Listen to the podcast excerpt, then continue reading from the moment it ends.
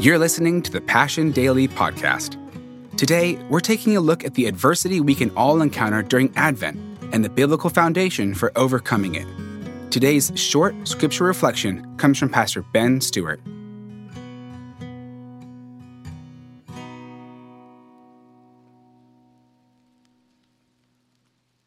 Well, hey, everybody, this is Ben Stuart, and this is the special Advent edition of the Passion Daily podcast. And these are going to be unique. We've got 12 days here to cover the Advent of adversity, the 12 fights of Christmas, we could call it. And we're going to look at the conflict surrounding Christmas in our Bible. So we're going to start today with 1 John. Let me read you 1 John chapter 3, verse 8.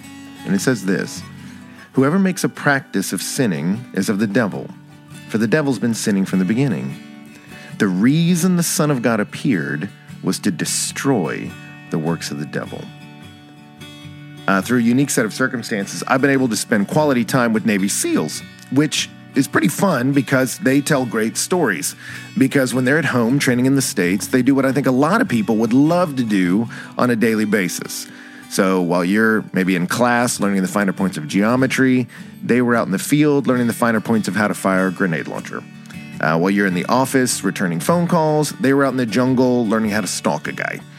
Uh, I remember visiting with a guy after he had gotten back from drive fast school, and he was showing me how to take a vehicle up to 90 miles an hour and then make a 90 degree turn by using the handbrake. And I thought, wow, that's awesome. I'll use that next time I'm late for church. Uh, but there was one day where I was at a buddy's house and he had a group of us gather to watch a video from their latest training evolution. It was called HALO training. Uh, HALO is an acronym, stands for High Altitude Low Opening. It's a parachuting school. And this particular school wasn't just for Navy SEALs, it's for all branches of the military, but it was very intense. So, day one, they were in a classroom for a few hours, but by day two, they were pushing these guys out of airplanes. And the way the video was shot, the first several seconds of it, minutes of it, were uh, nothing short of hilarious. Uh, they had guys in these baby blue outfits with big handlebars on them so the instructors could move them. And uh, I'll never forget the first guy that jumped out of the plane. Even if you've never parachuted, you kind of know you need to get horizontal. But as he leapt out, he just started running, like sprinting in place. And we were all yelling at the video, lean man, there's no traction up there. And uh, if he opened his mouth, their cheeks would start flapping. And so the whole thing just had this air of silliness. And they added this kind of silly soundtrack music on the back of it to uh, give it that vibe. And yet, uh, with each successive jump, they learned some new skill how to turn their bodies at exact mo- movements, how to tack at like 100 miles an hour. And with each successive jump, they looked less and less silly and more and more impressive.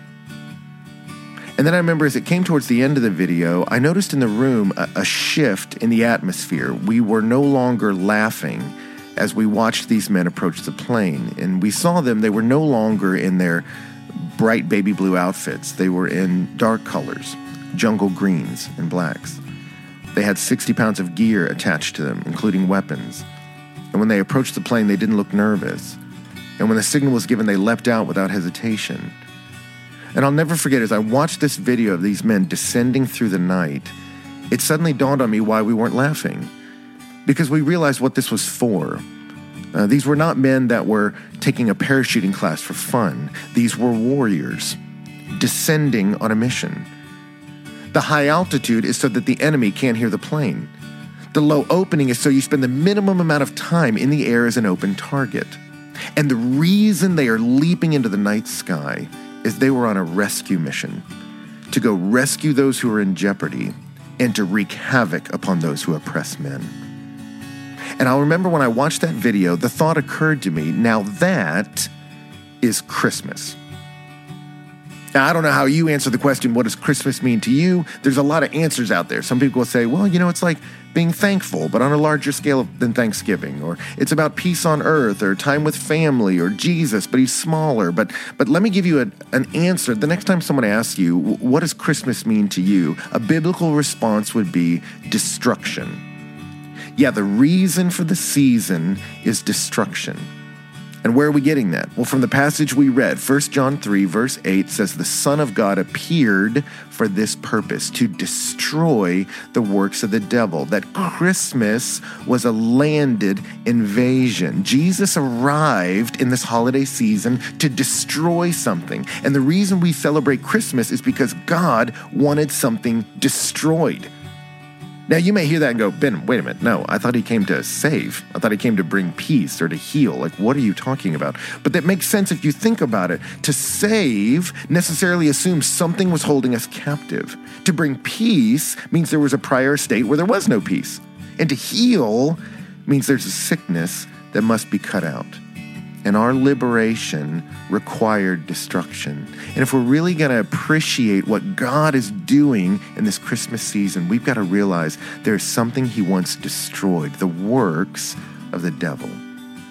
Now, there's a lot more we could say about that, but I just want to pause here and say for some people, you go, well, Ben, that's. That's kind of cute or unique, and but I, I don't know what that means to me. But I, I think honestly, for many of us, if you look at this season, um, we sense a, a, darkness to the world. We sense that there's something not right with the world we live in. And, and it moves beyond just we need an economic fix or we need an education fix. Uh, C.S. Lewis, who converted uh, later in life, um, said one of the things that surprised me most when I read the New Testament seriously was how much it talked about a dark power in the universe.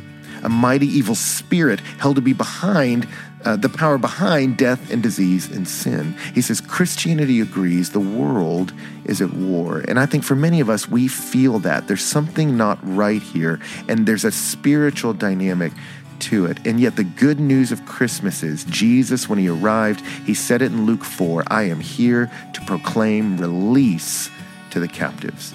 I'm here to set people free. I'm here to wage war on the darkness.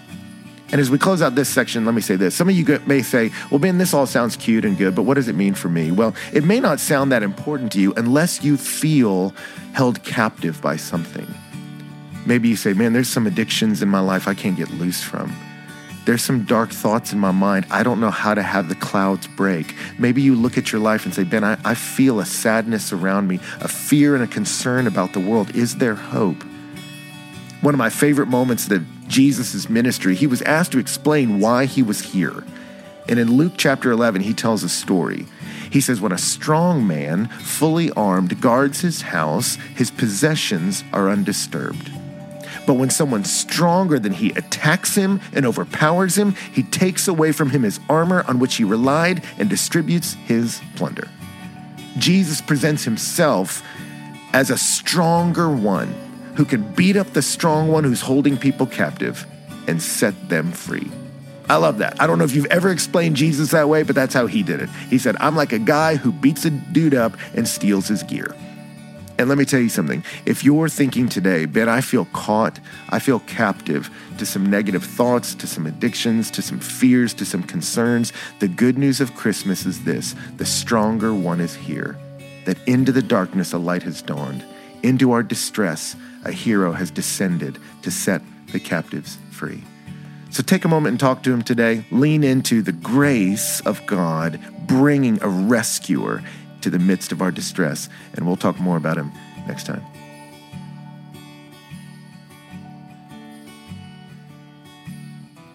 Thanks for listening to the Passion Daily Podcast. And don't forget to rate and review our podcast wherever you stream it.